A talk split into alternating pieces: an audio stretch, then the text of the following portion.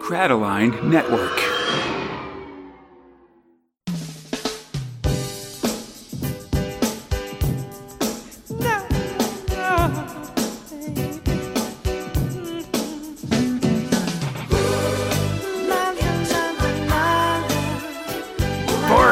Wrestling. Oh, oh God!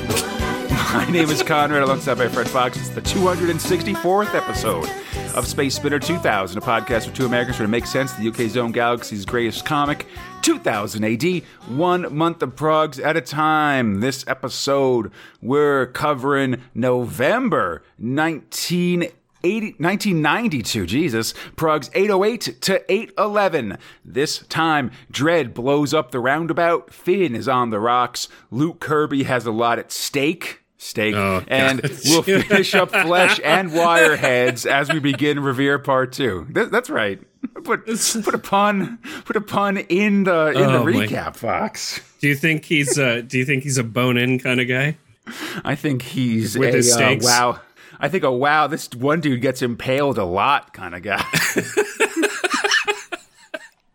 More than you'd think, honestly. Yeah, it's uh, he's just a really good receptacle for wood based devices. oh man! If you want to pitch my comics you're covering today, in Judge Dredd: The Complete Case Files 18, the complete Luke Kirby, the Revere Collection, or 2000 AD Extreme Edition 20, and the Judge Dredd magazines 310 and 360. All right, getting towards the end of this year, Fox. Very exciting. I don't know. Okay, but on the topic of a traumatic childhood events, actually, let's let's get started with Thrill One, Judge Dredd.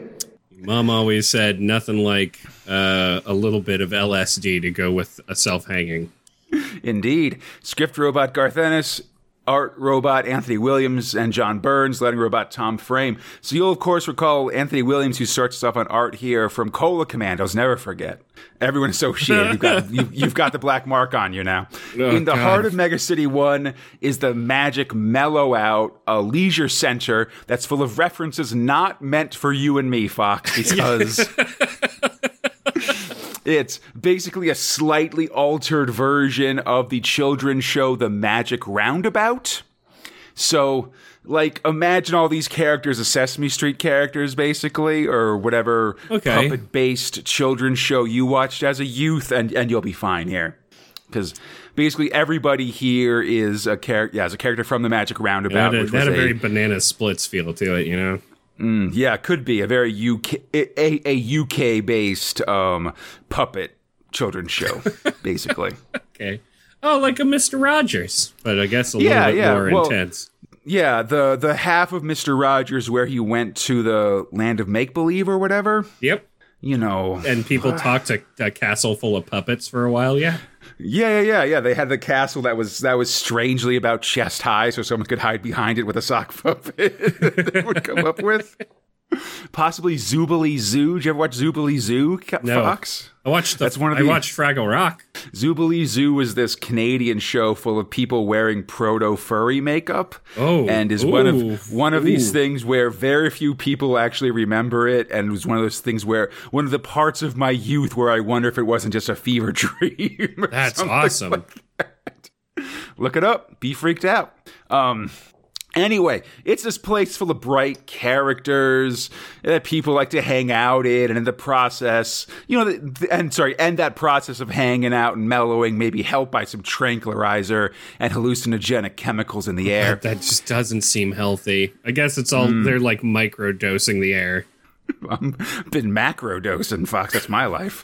Um, Take it to the edge, you know. listen, I'm getting weird.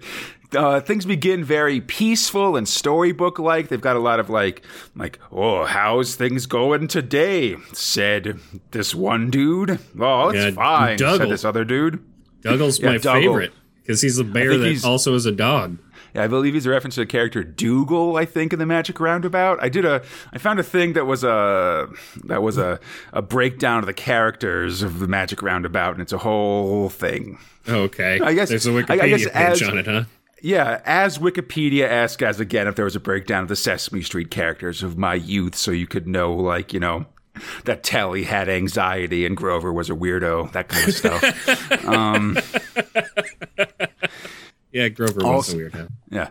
Narration boxes doing the he said, she said stuff, also very lawless, as we'll see in the magazine in 29 years or so. Oh, wow. Um, anyway.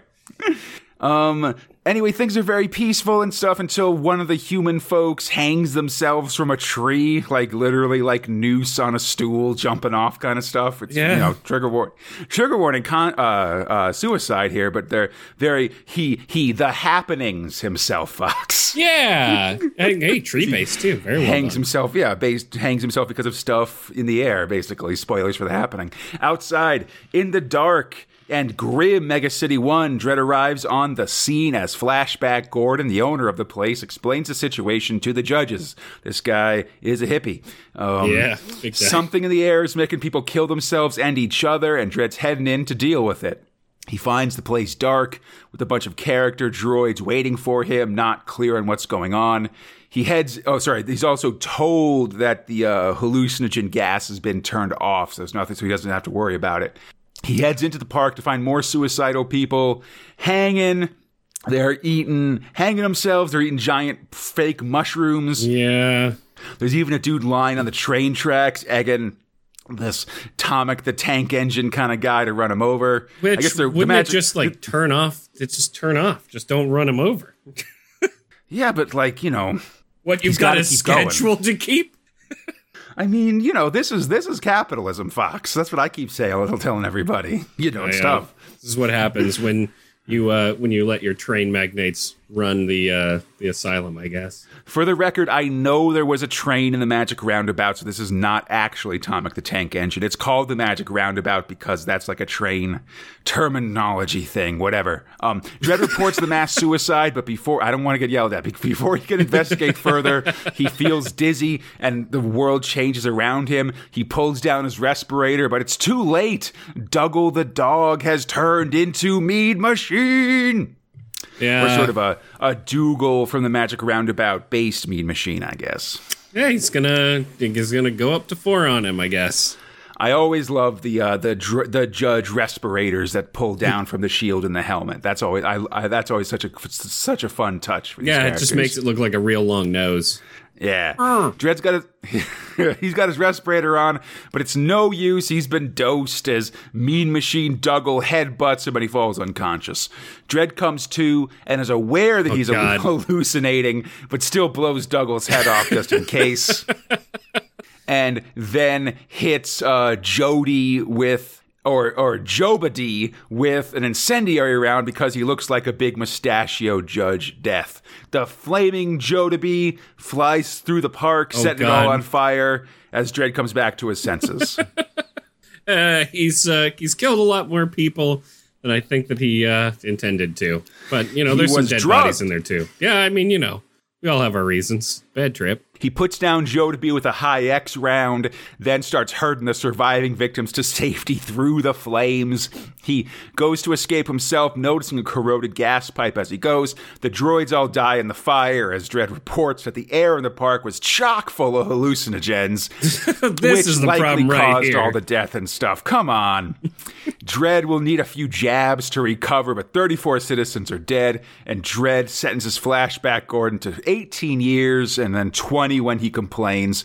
In the smoking wreckage of Mellow Out, the droids that still survive, and they aren't pleased about this whole situation of being, you know, burned up and then complicit in murder. It's a bad time. Yeah. No, I guess the droids aren't really going to prison. That's that's a good Yeah. thing. They might get destroyed or something or taken to. I'm just saying, it looks like. Dougal came out ahead. last episode of Space Spinner. Because he's just ahead at the end. Oh Yeah, my god. ba-dum, Oh my god. Yeah, I know. Okay. I'll be here all week.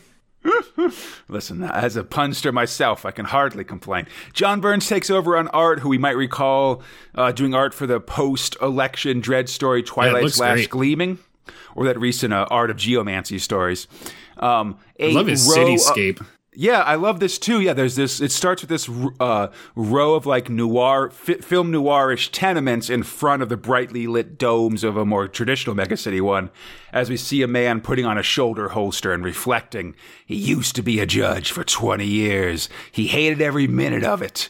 Then, as we see a framed photo of a blonde woman, he wanted to be a man instead, and they took his badge and his life fell apart.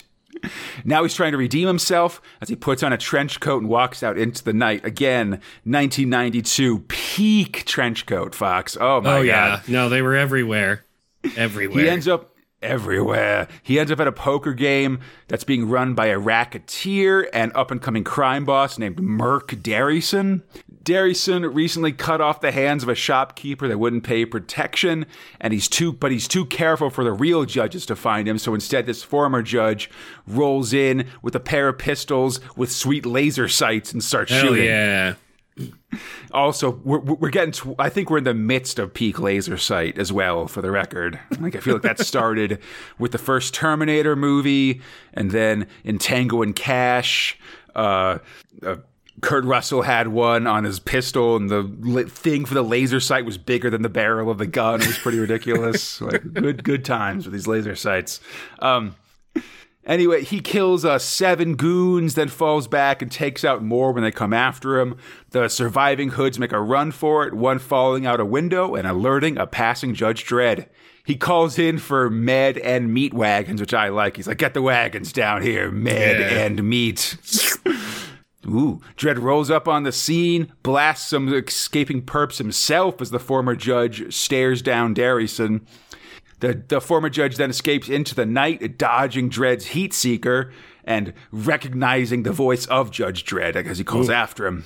Back on the scene, Dredd finds Darrison whining that now his hands have been cut off. yeah, man. Got, Love got this his stump action here. De- Yeah, listen, sow the seeds of hand cutting and you'll reap the whirlwind of getting your hands cut off. Dredd interrogates Darryson. We find out that the former judge is named Raider. Dredd knocks out a tourniquet tourniqueted Darryson after he gets that information and reflects on that name. Carl Raider. Long time no see. Well, I mean, good jumping to conclusions there. It's a good instinct, I guess. That Hey, listen, it's 2114. That Matt's been in service for over 100 years now. Yeah. jump to conclusions, Matt. 12 dead, 13 wounded, and the judges are cleaning up the remains of Raider's massacre. Dredd is certain who it is, and we learn that Raider wasn't only a judge, but he was in the same cursed class as Judge Dredd. Yeah, that's a. Seems like really only one person so far that's really made it out of that class. Everyone in Dredd's class has been killed by Dredd. or or alternately at least arrested by Dredd, but certainly but many killed. Uh, Jesus. will um you know Dre, Dre remembers him as a bit of a dreamer and then calls in Judge Palm Tree from the undercover uh, Wally squad and will remember Judge Lola Palm Tree from that one Twin Peaks themed Dredd story. I love this chick. She's got she, she's got some hair going on. It's excellent. Like complicated, like uh, sort of like just like one or two dreadlocks mixed in in there that are multicolored, I guess. Yeah. Dredd doesn't know what Raider's up to, but he knows he's going down. At a diner, Raider sits at the bar and drinks coffee, telling the owner that Darryson won't bother them again, then walks out into the street. Um, basically, he thinks that, that now Darryson's just going to come after him until, and that will um, sort of, I don't know, lead to a comeuppance here. And then he remembers his time with Dredd in the academy, thinking back to when they were all kids, including both the Dredd twins and cadets Wagner, Gibson, and Cray. I believe it was Judge Gibson that would later go on to become Mutie the Pig, who Dredd would also kill in the course of things. God, these poor people. I think at this point, I think it's interesting the evolution of things because I believe at this point, uh, uh, Joe and Rico Dredd both have dread on their helmets, but later I think they, their term their terminology in the academy would change to their first names, or maybe just Rico would would have would, would, go by his first name instead of his last, I guess. In the hospital, ba- um, sorry. Raider remembers the um, a day on the firing squad when he shot exactly as well as Joe Dredd, though both were bitten, beaten by Rico, who is of course a savant at this stuff. Clone to perfection. In his hospital bed, Darrison has bandaged stumps and talks about a deal to smuggle muties from Banana City to a star freighter where they'll, where they'll space them. This is one of those uh, mega rackets that we heard about back in the day in, uh, in an earlier Dredd story. This act of cruelty will draw out Raider, and then Darrison can have his revenge. At a sector house, Dredd tells Palm Tree about Raider. He could he couldn't remain detached as a judge. He gets emotional, has doubts about things, and eventually he had a liaison with a female civilian. And Dredd is sure he's turned vigilante. He wants Palm Tree to take advantage of Raider's one weakness: women. Man, I mean, but doesn't the Wally Squad also have high turnover in terms of like sympathizing with the with the populace? I don't know. I don't know if we've heard that. I, I could certainly believe it just because they they often go pretty deep undercover in terms of uh, like what how deep they're in there and what they're doing and stuff like that. I don't know. Yeah, you know, just the honeypot's always a dangerous move, in my opinion. That's true. Yeah, it could go both ways. Whatever. Honey pot opens on both ends, Fox. It's very not a very good pot for honey. So Winnie for the Pooh never knew. It's incredibly sticky. Next time, falling in love again. What am I to do? Thrill to Finn. Oh yeah. Speaking of like misplaced love, Sort of rhyming two and two there, Fox. I'm not too proud to go for it. Script robot Pat Mills and Tony Skinner, art robot Jim Elston and Kevin Wicks, letting robot Stephen Potter. So, Fox, last time we left Finn, he was fighting or getting beat up by Kruger, the Anchorman assassin of the evil newts, and he's bound our hero Finn in a net, but Finn manages to kick himself free and slash Kruger with his own anchor. so many missed pun opportunities. You know, hope this doesn't weigh you down. One, autoerotic anchorific- anchorification. Sorry. eat boot. You know. Yeah. Anchors away. All that Oh kind my of stuff. God! Anchors away. Jesus. Anyway, Something. um, something. Snake penetration. You know, Mills will do these puns sometimes, but sometimes he holds back. Also, you know, it's a whole thing. The two men scuffle on a pier, but Kruger gets the better of Finn, calls out a final prayer dedicating Finn's death to Nosiren, the uh, the Nice. whatever new god that he worships. Finn thinks he's dead, but Mandy just tells him to keep fighting. She's watching him from his from her cauldron. So Finn keeps baiting Kruger until suddenly the Sigling, which is this dragon spirit from the deep that Nosiren also sent after Finn, suddenly manifests itself directly in Kruger's chest. Whoops. The two explode and Finn is safe. He's worried about reprisals from the Newt, but Mandy warns of a more subtle counterattack coming. Mm. We see deep under the Atlantic where the Newts communicate with each other. There, also on alien worlds and in deep and in deep space. To get the Newt it's to show itself, they'll have to take out another of its high-ranking goons, another uh, shining one. Tohu vabohu, bro. Mmm. So, Fox, the Newts are controlling people with pharmaceuticals, and Oh, the yeah. boss of this project is Mr. Paraclete, which is the concept of the Holy Spirit as a advocate or counselor. That's what the name means. Um, in one of those rich guy dens with like I a mean, the- the fireplace, big bookshelves, elite. and leather and leather chairs. You know, I'm talking about this rich guy den kind of thing. Um, Paraclete is yeah. Listen, yeah, these elites they control us all. Fox. I'm not. I don't want to do the voice just yet. But listen. You know, leather chair, fireplace room. Paraclete is confronted by a researcher named Mrs. Lotta. Mm. She's worried about the massive side effects of a drug called Femazom, uh, or called Femzom, an antidepressant she's developed. Um, the pair, the uh, side effects include tardive dyskinesis, uh, which, which is like weird, like uh, or unusual fa- facial muscle tics and stuff, and brain Oh damage. God.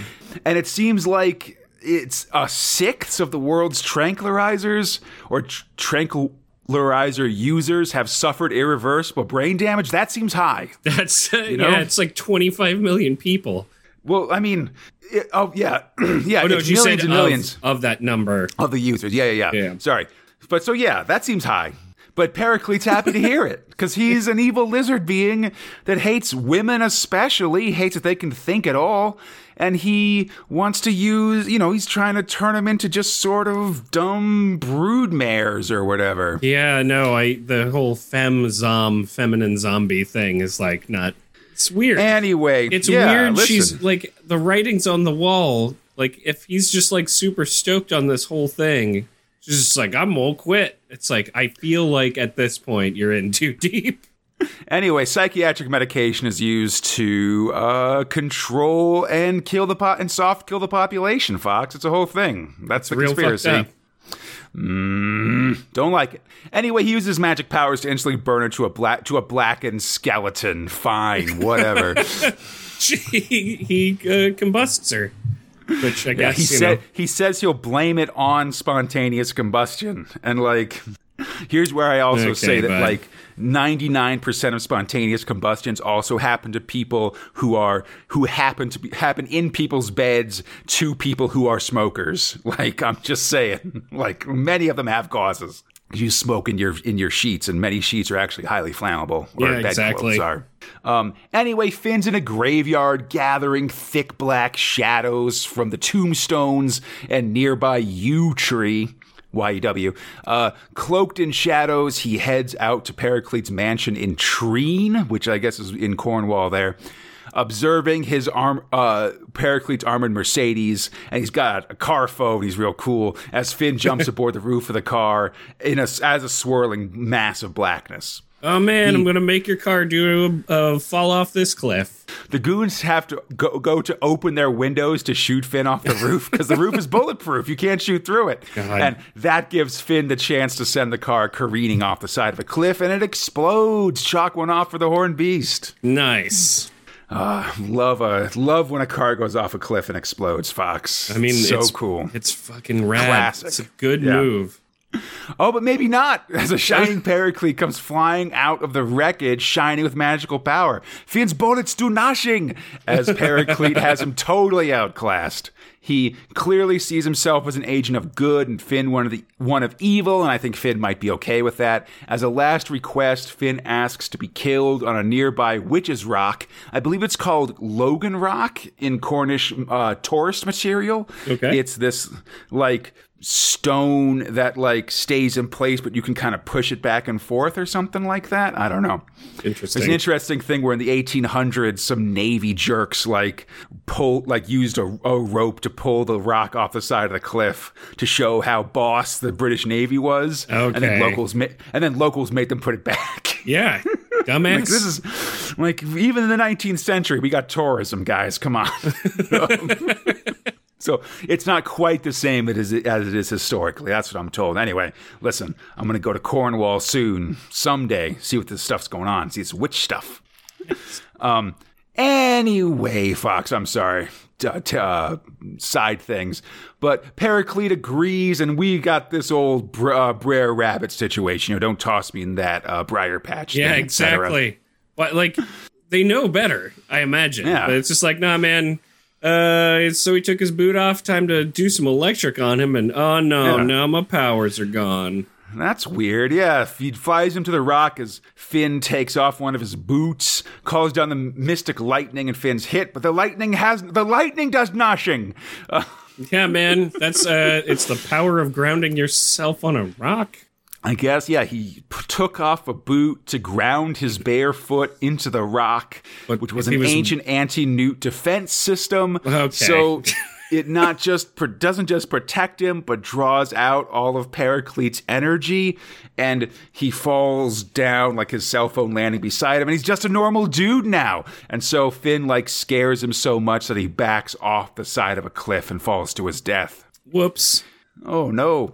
Then Pericles' cell phone rings and Finn answers. A meeting of the messengers of light has been called, and they've cap because they've captured the enemy's high priestess, and victories within their grasp. Finn is on his way as he howls with rage into the sunrise. Seems to me that they blew that out of proportion, given how chummy these two seem. Hmm, it seems to me like I don't like I have questions about Finn's general strategy of almost being killed, then sort of pulling some magic gobbledygook out of his butt right at the last minute. Oh, you know, you got to keep inventing superpowers or it's not interesting. Like that's a good defense move, but I don't really like it on offense. That's what I'm trying to say. Yeah.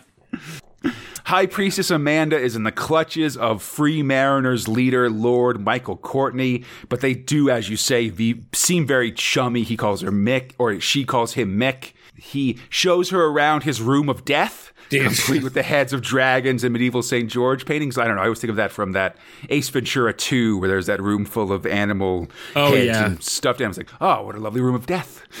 Um, and they spend a lot of time, especially with this St. George painting, jousting verbally with each other about the thousands of years they've fought each other, apparently.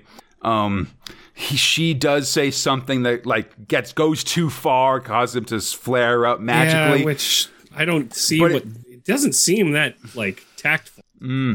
but it seems like he can't actually hurt her. Like this is more of that stuff we saw in a previous episode where like the flames jump away from her if she puts her hands in them and stuff. Like she's she can't be harmed by things because of her priestess status, I guess. Uh, you know, you pay enough into the card, you're going to go up a, a, a rank. You know what I mean? Yeah. Anyway, th- yeah, yeah. She's she's got the uh, the accessibility options turned on, so she's immortal. You know, whatever. She's, but, she, but she can't earn achievements. That's why she needs Finn Fox. You know Oh, what I'm talking about. Um, they toast each other's eternal destruction over orange Bloody Marys as we Yeah. learn that the that that Courtney is the Michael that St. Michael's Mount in Cornwall is named after. Listen, Fox, the fact that she says "Give me a Bloody Mary" and then they both drink orange drinks really Yeah. threw me for a loop It- here. well, exactly. It's like maybe he just doesn't know how to mix a Bloody Mary.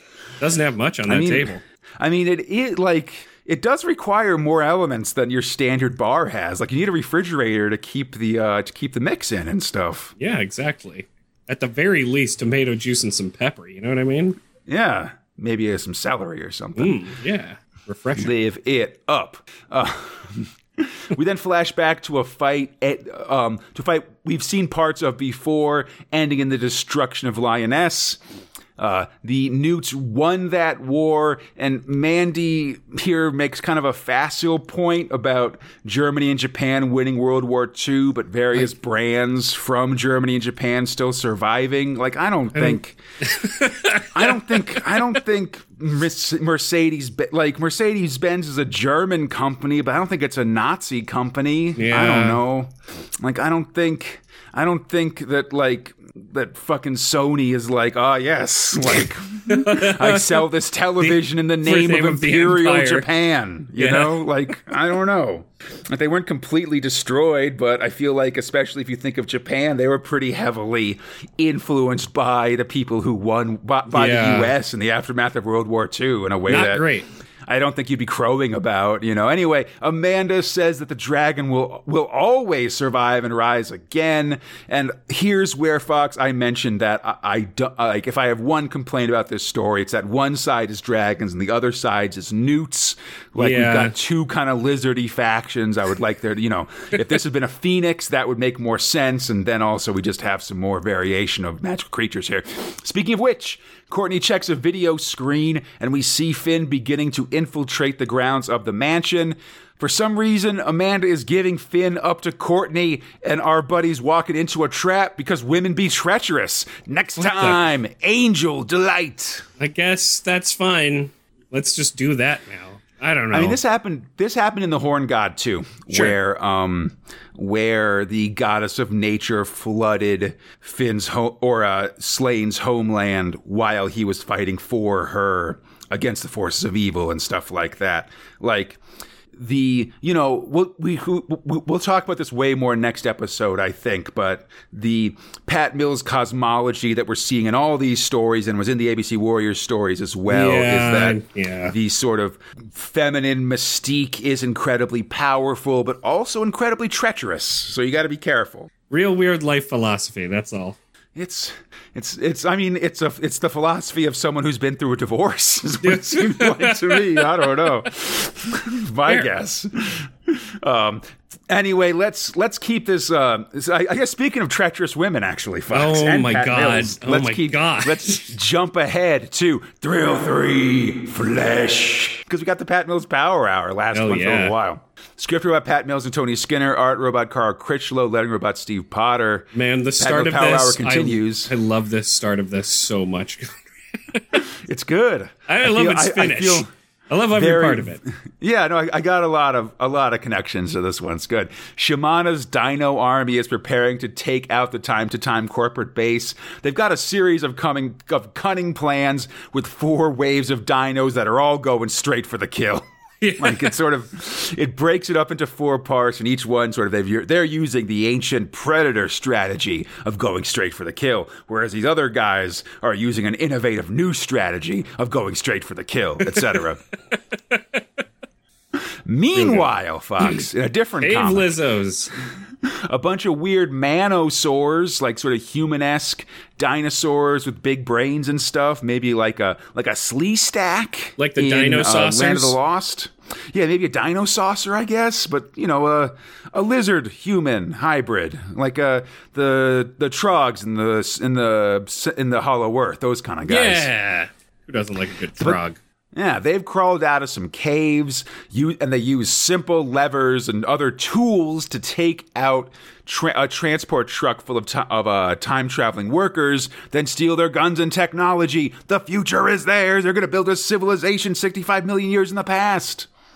At least until, I guess, on their way to the time to time base, these other dinos uh, find them or find them in the midst of celebrating their brain powered ability to think, and these other dinos just kill them instantly. No smarties, no geniuses, no clever dicks.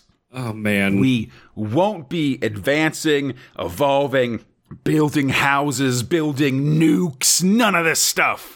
Oh man, and I love how it, it mentions like, yeah, listen, they ate the bodies, but they left the heads because they don't want to be, they don't want to have Yeah, get a- brain poisoned. curse of of t- intelligence. It's like. This is another, yeah, this is another theme from uh, Mills. Like we saw this a lot in the Horn God, where they sort of talked about like the the ancient ways. There were several ca- like.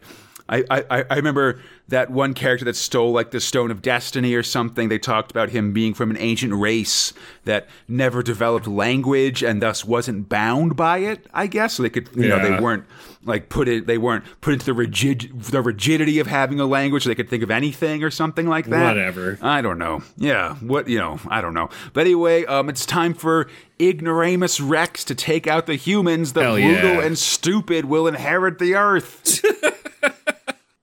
and that's the end of Flesh for now, but it'll be back in January of '93, so only a few episodes away. Nice. Yeah, good times. I love these dinosaurs on the edge of uh, of destruction. It's fun. Living on the edge. That's right. And that takes us to non thrills, covers, and Nerve Centers. Prog 808, no heartbreaks here as Carl Critchlow draws Shamana and her dinosaur friends battling, uh, battling brains with brawn. In the Nerve Center, Tharg mentions the Magic Roundabout and other kids' shows in reference to this week's Dredd story as we continue the Prog Genesis series, as the Progs are sent to the printers and finalized, sometimes with a free gift. The input page is a trippy picture of Zenith and a dancing right said Dredd, not too sexy for his badge. Letters compliment Prog 800. Uh, ask for longer letters. Worry about stories that contain matricide and suggest that Clint Eastwood play Chief Magruder in the up, in, in an upcoming Oh, Dredd movie. I would be okay with that. Put a little beard on him. Like, uh, I, I guess it'd be weirdly progressive or something. I don't know. 'cause He'd, he'd, be, he'd be playing a masculine female character, I guess. I mean, why not? In fact, in the Judge Dredd movie, uh, just sort of council of five member Magruder was played by actress Joanna Miles. Okay. Who I don't know isn't known for has j- just does a lot of TV stuff, but I, looks like she's retired now. You know, a lot of TV movies where I, I believe she plays like a disapproving doctor or older lady generally. You know. Anyway. 809 where I guess right right said Fred had really hit the scene. He they they did have a uh, a song in the opening of one of our shows recently because this Oh. co- the 809's cover also says "Fright said Dredd" as he can't Wow. handle puppet versions of his biggest villains. Anthony Williams draws him freaking out in the Nerve Center. Tharg has forgotten everything about 2000 AD. Oh no, luckily he can reread them all at lightning speed, so he's back in business. It's day six of Prog Genesis as the comics are delivered all around the world to varying levels of success. The input page is tiny this week with a cor- with like you know there's a big input like uh like header in one corner. Yeah. There's the uh, call. There's the uh, like uh, which thrills do you like page. It takes up a quarter of the bottom, and the other quarter of the bottom has a huge ad for the Anne McCaffrey Anne McCaffrey book Crystal Line. Letters like Dredd and ask for more. The Clown do some casting for Zenith the movie, and um, there's a weird notice of fictional litigation, as well as requests for more Cliff Robinson covers, and you'll certainly be getting them. Along with a Robinson co- drawn thrill called Mother Earth, the mention of which just made me shudder like a like a goose walked over my grave, Fox. Not Oh. stoked. The comic ends with another um, big Hero Quest ad. Always love that Hero Quest. Prog A10 virus, a major systems error caused a big old gross face on this cover. Wirehead's cover by Mike by Mike Hadley. In the Nerve Center, Tharg gives a shout out to letterers, which I appreciate. You know they're important, but un- but mostly unsung heroes of the comic uh, comic process. He then plugs the Winter Special, which we'll be talking about in a few episodes, along with the Action Special. We're going to do both those um, between the end of our 92 coverage and the start of the Spinnies. Okay. The Nerve Center has pictures of Acid Archie and a Yeah. curvy Judge Barbarella. Letters ask if Wolfie Smith was related to revolutionary sitcom Citizen Smith. Revolutionary, like there was a dude that wanted to start a revolution in Tooting, London. Um, there's a request not to kill Zenith. Appreciation. Oh, sorry, and they will, but it, it's not as bad as it as you might think. Appreciation for the 2000 AD Collectors Index and a star profile from a young reader named Luke Aiton, who may now be the manager of a youth football program out of Chelmsford, England. I found your LinkedIn, buddy. the prog ends with an ad for, okay, bear with me here. Urotsuki Doji, a horror anime from Manga Video. Awesome. Yeah, we've seen a lot of these ads in the Meg actually, but not so much here in the Progs of just this one company that's bringing all of the uh, Oh, all man. of the anime classics to the They UK. Fist They- of the North Star for God's sake. the North That's Star. so they got Akira. They got all these ones. You know, I don't know what Dominion is, but uh, they're selling to a crowd, I guess. They've got up. You listen. There's some classics in here. Bodacious there's babes. some. Yeah, there's some babes in here. They got like Tank Police. I think is another one that I I remember just because I remember watching it on like a Saturday morning on the Sci-Fi Channel when I was like 12 or something like that. Lifetime. 811, 110% thrill power. A shadowy fid with a big knife and huge arms menaces us in this Mick Austin cover. These muscles. He's been working out. Or Yeah. juicing. One of the two. I mean, that uh, magic juice, buddy. Oh man. That's true. With Wireheads and Luke Kirby ending, Tharg is plugging their replacements as Dead Meat and Robo Hunter will grace us with next episode. In the Nerve Center, there's pictures of a logical Judge Spock and a weirdy dude with a giant mouth full of boglins or something. I'm I'm uh, into it, man. Good. You'll get these boglins going, buddy. Let us have some questions about Thargian terminology. A little baby's all hopped up on thrill power. Some there's some reasonably fair criticisms about Judge Joyce being full of stereotypes, and a writer that's read so much 2000 AD that they've started eating plastic cups just like Tharg. Oh, that's no, don't do that.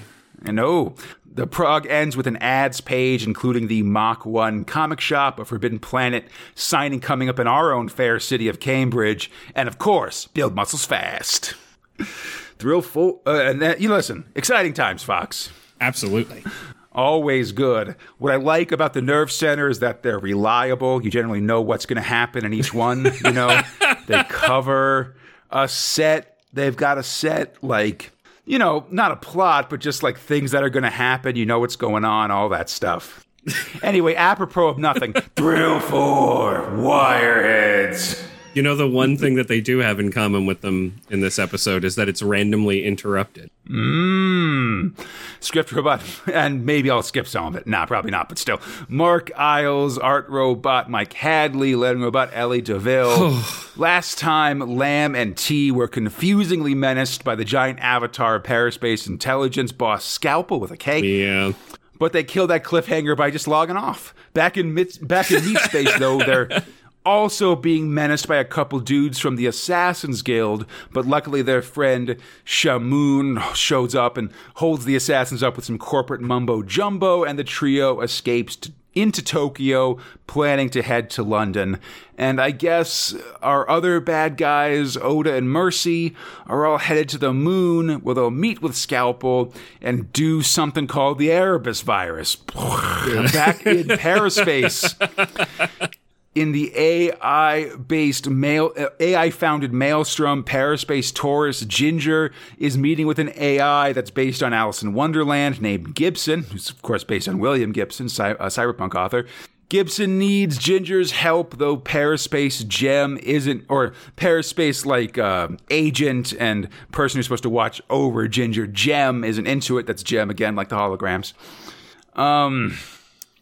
Gibson needs to escape her prison here onto the main internet or paraspace, I guess, and she can do it by using Ginger's paras or brain flu damaged brain, and then she does so. She does. She After, does melt yeah. into her brain. After a quick ad for Amiga computers, and I will say that every um, store, every uh, Wireheads that we're reading has this big yellow two-page ad for Amiga computers in the middle of it. We see that Gibson has taken over both Jem and Ginger as uh, um, in uh, in real life, as Jem carries Ginger's body to some kind of c- chair, allowing Gibson to both exist in paraspace and the real world, or at least yeah. exert their will there. Flesh is fuzzy. Now, uh, there's so much chaotic input and such irrational sensuality. Okay. Woohoo. Anyway, now Gibson has some erasing to do. It's a pun that'll be explained yeah. later. And uh, Lamb, T, and Shamoon head uh, land in London, head to a museum, and jack back into Paraspace. Hey, don't just sleep at this museum, Jesus! They literally they were like, yeah. Okay, this museum would be a great place for us to just like slip into the Paraspace, and it's just like, man, doesn't that I mean, leave I, you more I, vulnerable? I guess it's better than the crack house they were in before, like just in terms of atmosphere, but still. They're headed to the Morpheus complex on the moon as we see Gibson blasting her way through the guards there. And I guess it's like, you know, it's the virtual concept of this moon base, I guess. Whatever. Yeah, it's um, got its Gem own intranet. Up. You know what I mean? Yeah. Ugh. Gem shows up again and tries oh. to stop her, but gets blasted. And Gibson starts doing some evil computer stuff, I guess. Yeah, it turns into so, a giant head. Yeah. Lamb, T, and Shamoon meet up with Gem, and the four of them go flying off after Ginger but stop briefly at Gem's personal beachside data zone. Oh, yeah. Where everybody takes a moment to chill and recap things a bit and also like share fighting programs or something. Yeah, he's like, here, I got, got you this, like, it's like a uh, see through ultra suit. defense program. Yeah, and yeah. stuff like that. So it's yeah, they've got to get to the moon to stop whatever the baddies are doing. Lamb and Shamoon head to the data moon as T and Gem head to meat space and drive over to the 3000 AD building, where out front we see the son of Bisley trying to hawk art. Um, there's a security droid with a crotch gun, and the pair arrive at the security door of an old cybernetic man. I believe many of the uh, of the of the extras in this scene are probably caricatures of 2000 AD staff, for the record.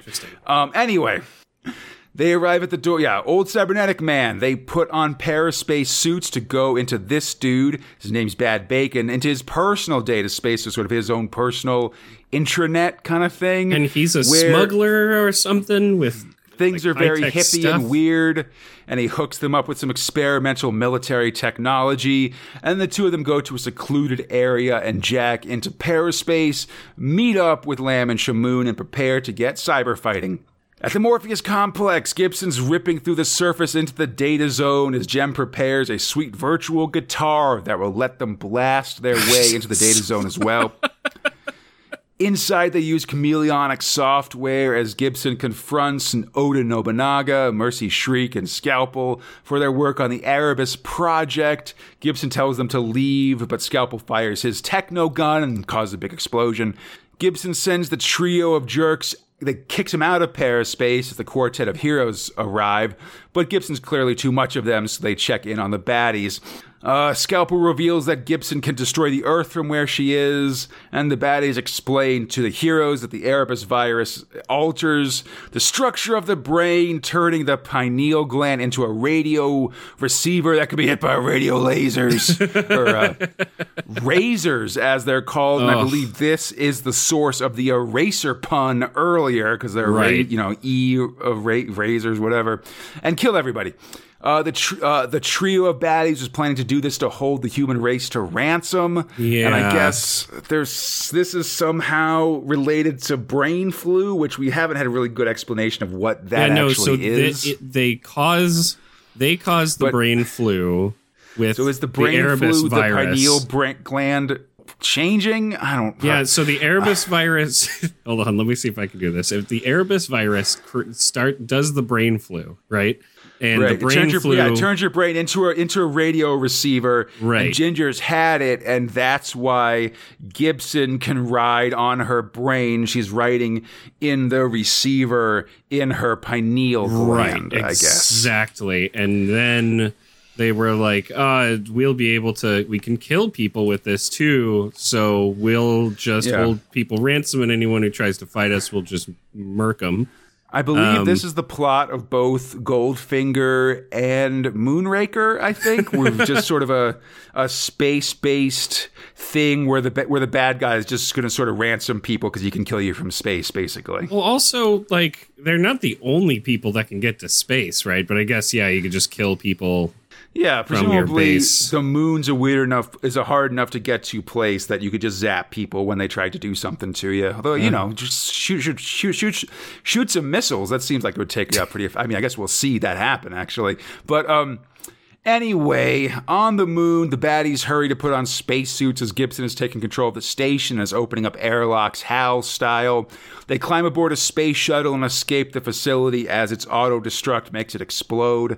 The trio of baddies think they're safe with the project destroyed, but of course, I can't help but notice the image of Gibson on one of their uh, view screens on this shuttle. Yeah, I mean, it is like a super AI. Yeah, it's fast.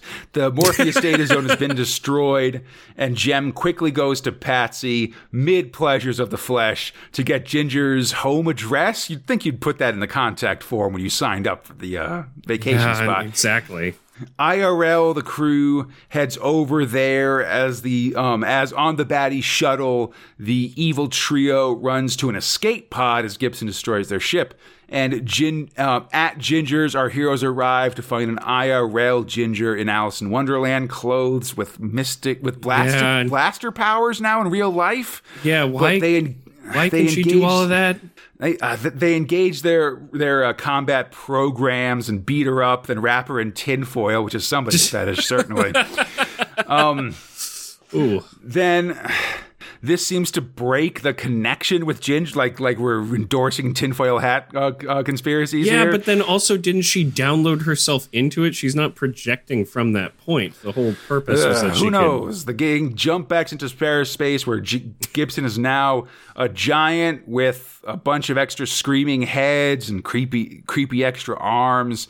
We'll have to suit up and blow her away with all these fighting programs we have. Let's get crazy. Let's do it, Planeteers. Gibson saying a bunch of gibberish as the quartet blasts the shit out of it, finally uh, blowing the whole Gibson thing up, turning it into a giant purple embryo 2001 style.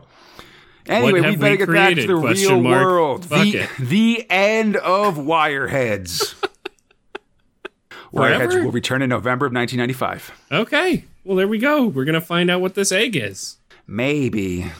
Maybe. the the next Wirehead story is like a has like a colon and then another title, so it might be just a different. Oh God, I hope it's story space here. baby. Give me space, baby. Give me the twenty the twenty ten to this two thousand one. Oh my God. Uh, I understood this a bit more this time. Because it's just kind of fighting. But like, Yeah, but they're they- they and did- also they did- just like moving around. It's like a it's like a fucking chat room that's changing every ten seconds. You know? yeah, they're just sort of changing sci-fi locations, but at some point. All the heroes just morph into one hero. All the bad guys morph into one bad guy, just sort of as a group. But they're all sort of speaking with the same voice, and they all think the exactly same thing at the same time, and stuff like that. like i wonder honestly this feels like like i would say the big thing i have uh, the the big uh, to sum up my critique of wireheads fox i feel like it's got a very bold idea. Yeah. i love the idea of a cyberpunk story here in 2000 ad like i feel like that's a space of that's a, an up that, that's an up and coming area of sci-fi that has not been pr- been properly um, investigated in 2000 AD. Like, if I could think of two things I'd like to see more of, it's more space opera and more uh, cyberpunk. But anyway, Oh fuck yeah! what I would because like you know Dan Dare is sort of only like we haven't a Dan Dare uh, like just some spaceship shit. Yeah, when was the while, I last time that we blew up a goddamn planet? You know, for out of spite. ABC Warriors, But- kind of. kind of. Um, but I, I would say that honestly, if I had one criticism, it's that this five, this um, 2000 AD format, this Britcom format, seems like it's a little bit too much for Mark for uh, for, for for Mark Eyles. Like he's just I the way that these characters have been like sort of morphed together. Everything's very expository. He's just got he's put too many characters in here for the five page format, and it really shows just in how the comic plays out and stuff like Yeah. that. I feel like this is something that you know it wouldn't be a problem if we had like five like or like a couple like you know like 20 page comics or whatever Yeah, but exactly. in the five page Like some- process some, room for it to actually like Yeah. you know, catch The its need- breath. Yeah, the need to have the five page of like resolve cliffhanger, advanced plot, have new cliffhanger. He, him working for that has led things to fall, other parts of the of storytelling to fall away in a way that's less pleasing than people who are a little bit more accomplished at this art. If I, I are, I guess. Yeah, yeah. I mean, it's sort a it's a that's completely sum different up, scheme of writing, right? When you're doing Yeah, an anthology. Yeah, I mean, I don't know. Like, I don't know how. Like, I know he's do, or he's either has done or will do a lot of Sonic stuff. I don't know if the Brit Sonic is also anthology format, but um, I would say at the very least, I feel like this comic could have been improved greatly by paring down the number of good guys to like two and the bad guys down to one. I think that would have let allowed for more character development and just more like um, you know, and just keep things a little bit less feel fe- feeling less bare bones. I guess as it is, there's just so many, there's so many there's so many characters and so much stuff that it feels very stretched out in a way that's not that great. Yeah, I agree. And also, it means that things happen. There's just no room to explain exactly what's happening, so it also becomes very confusing sometimes. Oh yeah, as my past remarks have, have dictated on this. like they could have dropped a lot of human main characters and spent more time making the world making the world a character and having explanations for that and stuff like that. I would have liked that. Um, anyway, but speaking of not having too many characters, Fox, just enough, I'd say. I, I'm I'm I'm into this story. Actually, I'm This down with it. just enough characters. Let's go to 305, Luke Kirby. Script robot Alan McKenzie, art robot John Ridgway, letting robot Annie Parkhouse. Just before dawn, Luke and Luke Kirby and Zeke the uh, the tramp arrive at the old Howard place, this haunted mansion they visited in, in the spirit world last episode. This time they're there in the flesh. The plan is to free Luke's cousin Kim and hopefully kill this jerk, the Nightwalker. Yeah, let's get this guy. Stab him in his sleep. Absolutely.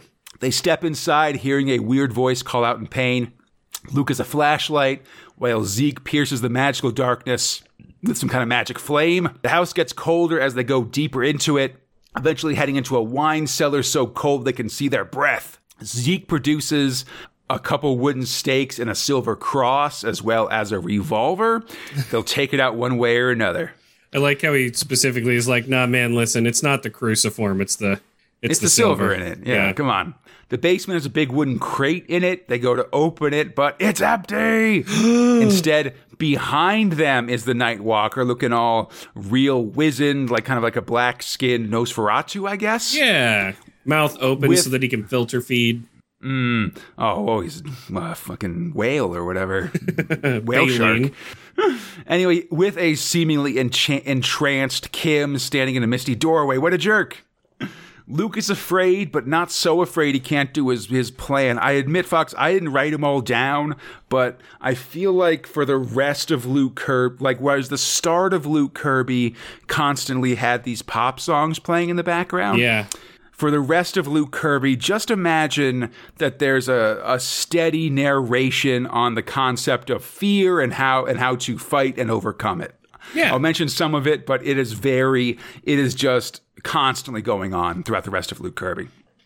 Luke and Zeke split up to prepare to do a pincer move on the Walker, not realizing that the Walker has his own backup, that weird bug-eyed jester dude from oh, last God, episode. This, I mean, make friends with weird, creepy people. Is that the is Yeah. that the message we need to send?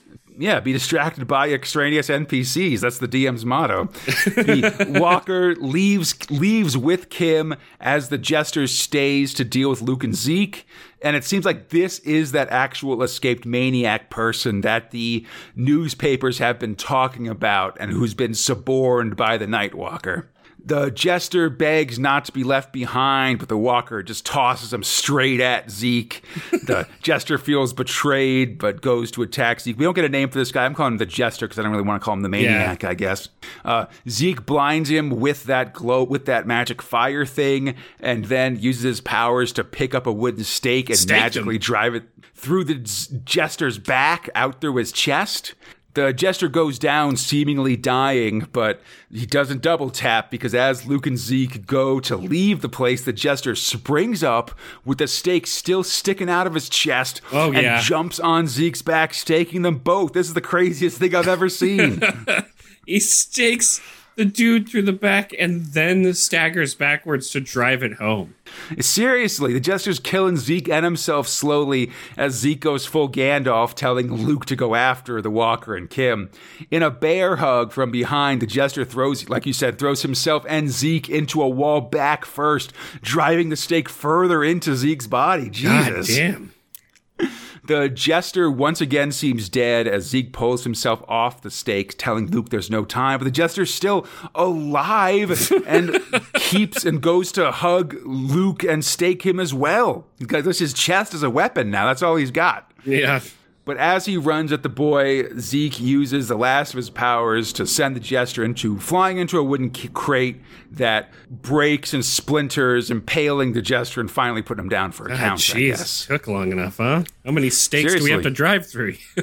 I will say that like this happened before when Zeke tried to stake the Nightwalker, and the Nightwalker was like, "What the hell?" and then pulled the stake out of his own chest and staked Zeke himself. Um, luckily, Zeke has seen his own death, and this ain't it. So he tells Luke to run, and Luke does so. yeah, that's smart. And then, hey, let's go to the train. It's a milk train. Yeah. A London milk Luke- train.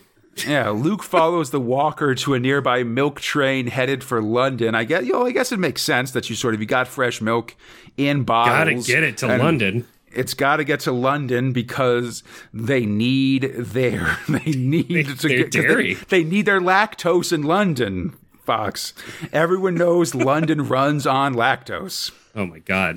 Can I'm you gonna- can you I'm imagine? telling everybody that. but um, but so but and if the Walker gets there, then of course he'll be able to lose himself in a city of millions of people and just you know eat them all basically. with a young lady, it's like, come on, bud. why he went from Germany to small town England without stopping in London along the way is lost to me, but it doesn't matter. Because he was in Germany when uh, fucking Zeke fought him before. Um, anyway, sneaking past the superstitious train dudes. Apparently, there's a there's a corpse, there's a body, there, there's a dead body in a coffin in one of the train cars. Like, oh, I don't like it being this dead body being here with the milk. It's not right. You know, Think of all think of the milk's feelings, you know? it'll sour the milk with its like corpseness. You know. Yeah, exactly. he- My He sneaks past them. Ooh. Luke finds a locked train door and uses a magic to blast it open, and then um, starts talking more about fear that an alchemist must face death, become acquainted with it, and only then can you also become a warrior. Inside the Uh. locked car, Luke finds a coffin with an unconscious Kim draped over it, the body once inside tossed to the wall. Which Jesus, okay. Yeah.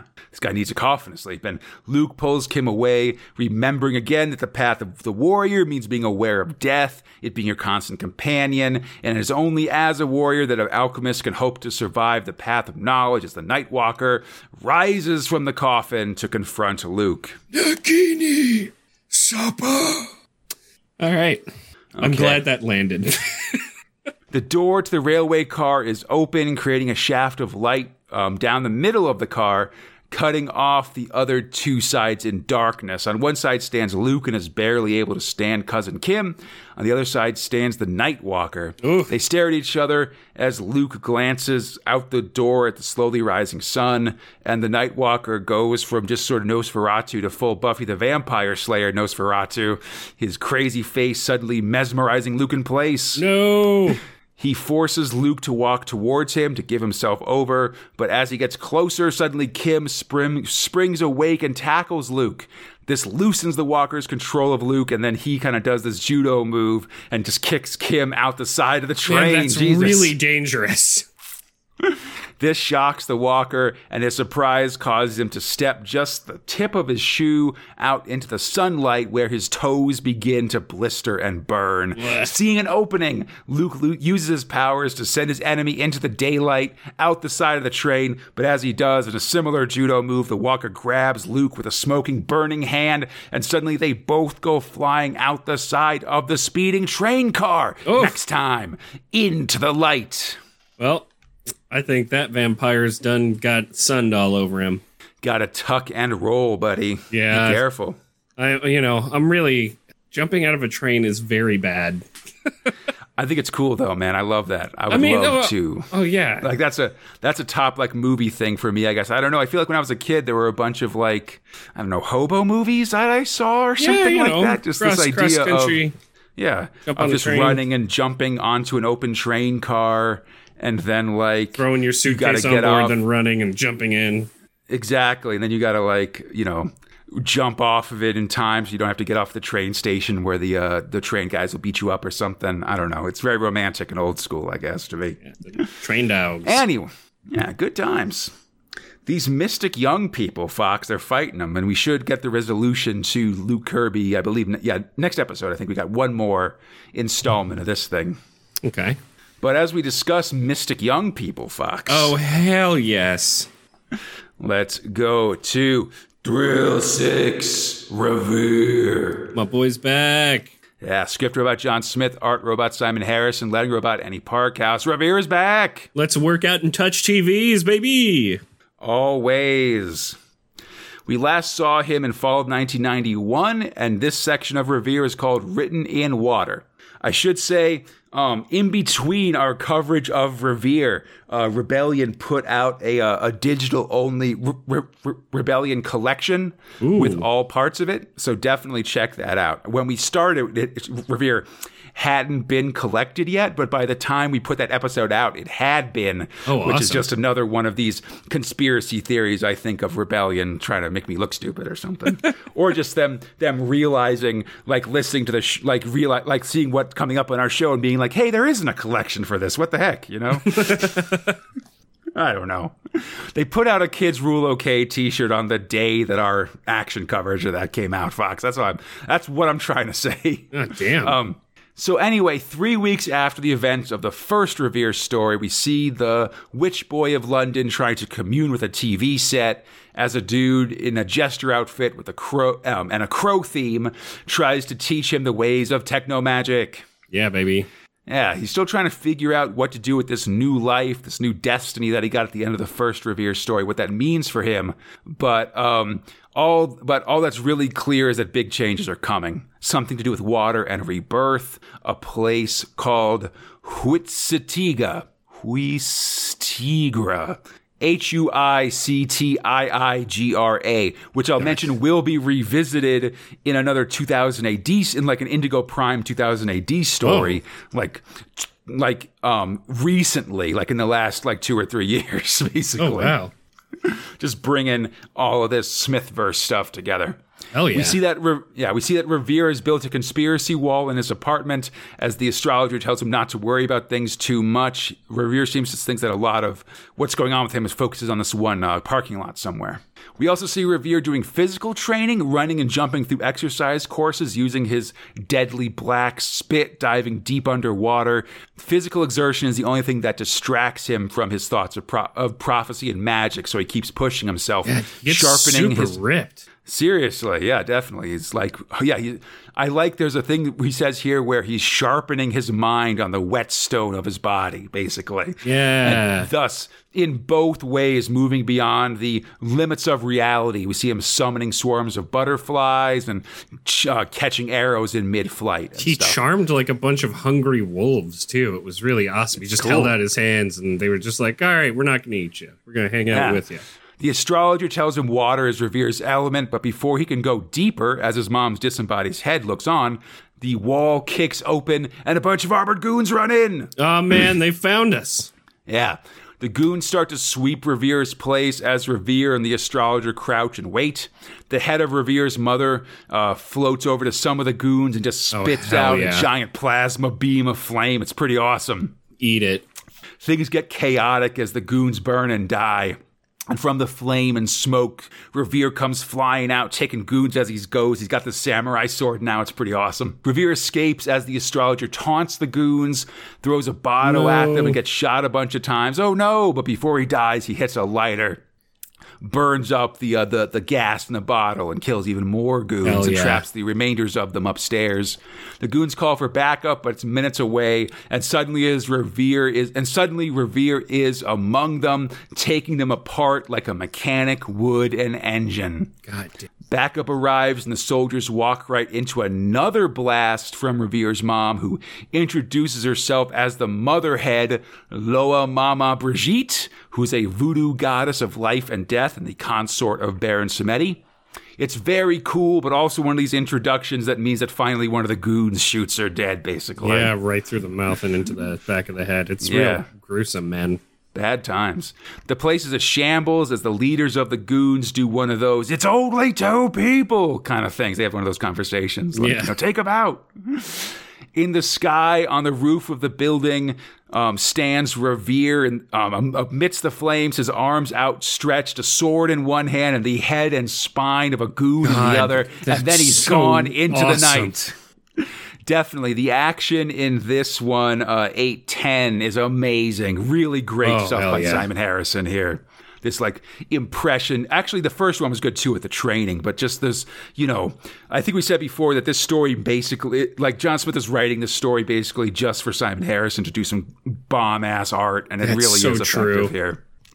The sun rises in a blood red sky, and Revere's going somewhere, a straight line from where, a straight line away from his dead mother and teacher, though he doesn't know quite where.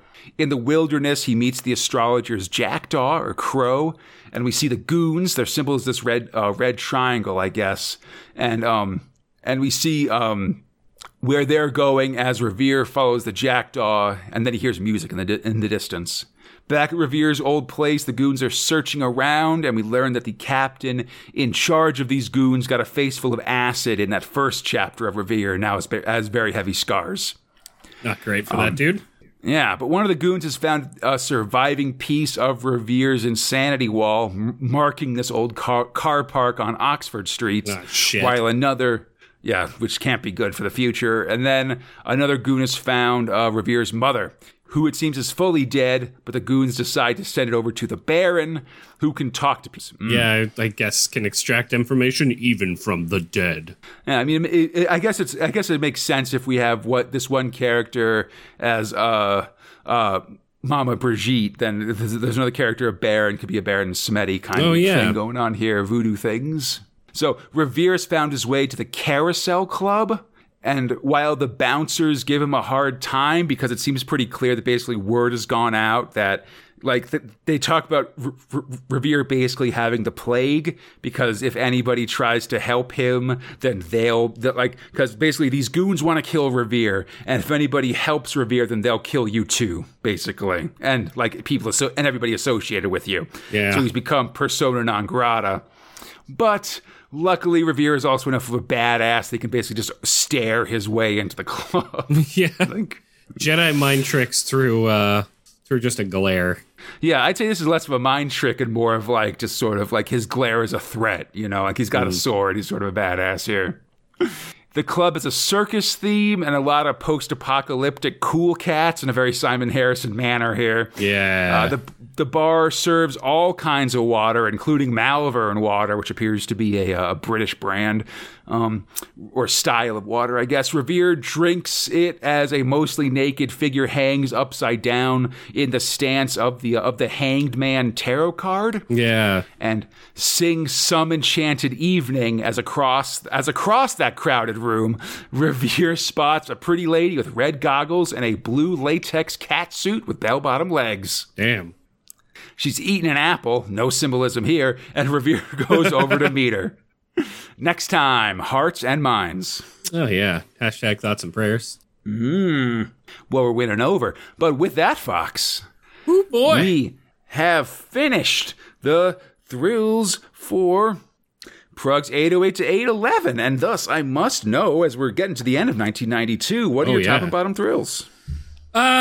you know, um, man, I so my my top, uh, despite not going for the full run, has got to be Revere. I feel like it's Nice. just a, it's such a strong opening to all of it, um, especially just because we've we've been away from it for so long, um, and it it really just out the gate exposes you to you know what is Act One. It's like yeah, I'm still doing this thing, getting stronger, but then that's immediately smashed by like nah, man, now there's a ticking clock element. you are getting chased. Um, so I really loved it. I really loved all the artwork. I I'm very interested to see where this world goes, where this character goes, what it's all about. Um, So I'm I'm uh, not cautiously optimistic. I'm insanely excited. Nice. Um, and you know, before I get to my bottom, it's you know, I, I'm excited for this new Dredd story, right? Um, curious to see how he most likely eliminates a friend from his class. Finn uh, kind of waned for me at the end here, um, just because it's like, yeah, you know, another another freaking treachery, basically. Um, sad to see Flesh Glow go. Excited to see it come back, and of course, um, I think the, the Journal of Luke Kirby. I really enjoyed this one. It was it was just fine for me. Um, but in terms of bottom, baby, you know it's going to be Wireheads. Um, and I think really just from tripping on its own feet for the most part. I, I think that you did a really good kind of breakdown of this. I was able to understand a lot more this round um, than in prior, but I do think that you're right that there's just there's a lot of world to be exposed to here that's done through um, discourse as opposed to experiencing it, right? Uh, and I just think it's it's a lot of people. It's like you know just kind of stumbling over themselves to make sure that they're in shot. So yeah, I you know could have been better, but it, it not overall not a horrible month this month. It was really good. I would say it was a good month. Yeah. No, I like this one a lot, for sure. And so Conrad, I must ask you the same question, sir. What were your top and bottom thrills? I must Oh, know. man. I must know. Tell me. Um, let me, if I had if I have one one complaint about Dredd right now, Fox, mm-hmm. it's that by having a two like one we had first we had this two prog story Yep. and this raider story is going to be a five prog story for a while we had things really dialed in where we had four part Dredd stories and they lasted exactly one episode of this podcast Yeah, and i like that a lot yeah. now we're spreading them out over multiple episodes, and this is really just going to mess up my scheduling of things, and I don't appreciate it. But Yeah, you know, you're on notice, Dre. Uh, putting everything on notice. Um, but otherwise, I like these, you know, one fun kind of psychedelic Dredd story, and then sort of a more realistic noirish story. I love when we have that kind of stuff in Dredd. Um, like you, like I thought Finn was fine. I guess. Like I, I feel like, like again. I'm not a huge fan of like I wish there were more ways for these stories to go than Finn almost dying and then some sort of new thing show or you know miraculous thing shows up and save him at the last minute I guess like I don't know yeah. um, but I guess you know I don't know. It's a whole. There's a conversation we had about God moding things and stuff like that. I guess you know, Flesh fine. Again, it's in.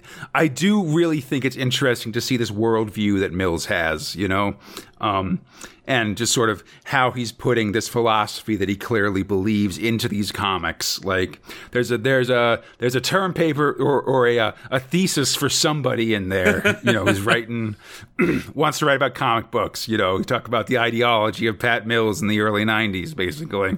Um, but yeah, I'll happily put Revere on the top. I like, you know, this Simon Harrison art is, I feel like initially I've had some problems with it, but the more I spend time with it, the more I like it, and the more that it kind of, I really get a sense of it, and I really think that it's amazing.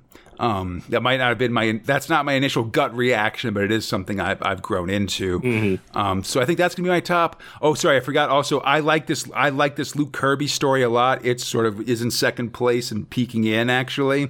Like just this guy, just the idea of someone using a stake through their chest as a weapon. Yes. Several times is really enthralling to me, Fox. Like there's just something about that, you He's know. He's not a quitter, you know. That's clear enough. Yeah, and then just the audacity of stories ending with characters being tossed and jumping out the sides of trains. That's cool. Like I don't know, that's well just done. a good that's just good like action stuff, you know?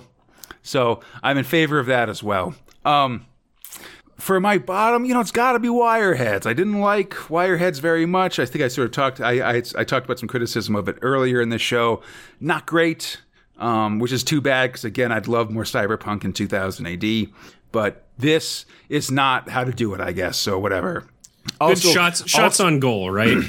Yeah, and I think also again, this is like any cyberpunk stuff. I feel like is bold in the early 90s just or, or, or seems like bold from our view here in 2021 just because you're doing internet stuff, but the internet doesn't really exist yet, and yeah. the terms aren't in common knowledge. You know, like I keep saying like logging on to the internet in the course of my Wireheads reviews, but that's not terminology that people have in 1992. Yeah, exactly. you know? Like not not really. I don't think. Like I, I mean, I'm just using my own my own experience as a guide here, but like 92 still a little bit before I really started with the internet as well. I think. My, for me, it was more sort of going into 93 and maybe beyond that. But um, yeah, I don't know. It's an interesting thing, worth like keeping an eye out, or worth giving giving these early cyberpunk stories some grace, I guess, because they're yeah. sort of trying to tell a story about a technology that doesn't quite exist yet. So it's hard. You know, you have to you have to lay a lot of groundwork when you tell the story. Like you can't just like if you tell a like if you tell a cyberpunk story now, we talk about just like kind of like like yeah like jacking into the Matrix or something. All that ground's been laid beforehand. You know, It'd be it's it's it's like a space opera story where you don't where you have to explain the concept of faster than light travel as opposed to just being a given. Things like that. You know. Yeah, exactly. Um, yeah, so I, but still not st- like while I'll give it grace for that, I'm less willing to give it grace for the characterization and way the story was told. Like that's a chat that's not that good, and thus, you know, whatever. I'll I'll, I'll give it some ground, but there's also still some work to be done. So let's go. Yeah. anyway, I hope everybody enjoyed the show. As always, you can find Space Spinner 2000 on iTunes, Stitch, the Google Play Store, Spotify, or our podcast site at spacespinner2000.com. Feel free to contact us at spacespinner2000 at gmail.com. On the 2000 AD forums or on our Facebook, Instagram, and Twitter pages. On Twitter, we're at Space Spinner 2K. For everything else, Space Spinner 2000, and we should be there. And hey, why not drop us a rating or review wherever you're listening? It helps us out a lot. This show is brought to you by Steve Green, Robert Harding, Hardingham, Zam Miller, and your friends at the 2000 AD Forums.